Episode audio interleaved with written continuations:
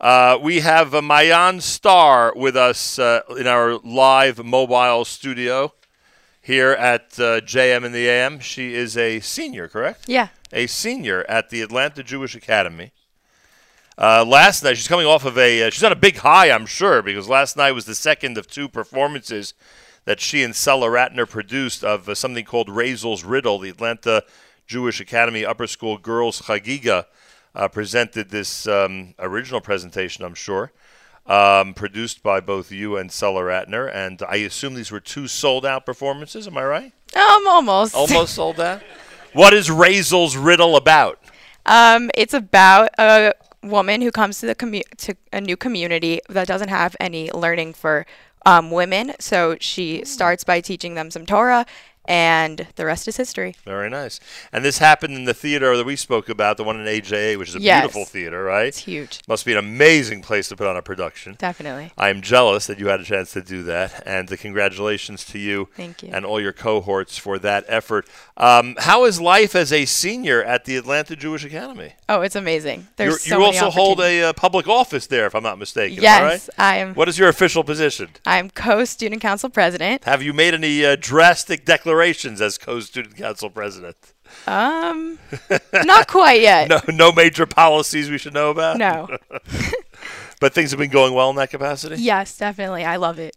And uh, what are some of the things that you're responsible for in your position? Um, planning color war, planning Shabbatones. Oh, that sounds like a good gig. Yeah. Um, also, every week we have something called community time, where we have half an hour for the whole school to come together, and student council leads some games and some speakers, and it's a really great time for like the whole community to come Who's together. been featured in uh, in those types of things? Like what type of speakers? When you say like teachers, come in and um, speak, we have or- this thing called senior talks, where a senior gives like their ending words to the school and what they want to be remembered by and stuff. So that's wow, really cool. their farewell address. yes, huh? exactly. Um, have you done yours yet? Not yet. I'm in March. Very nice. Um, that's pretty funny. Uh, what are the plans for next year?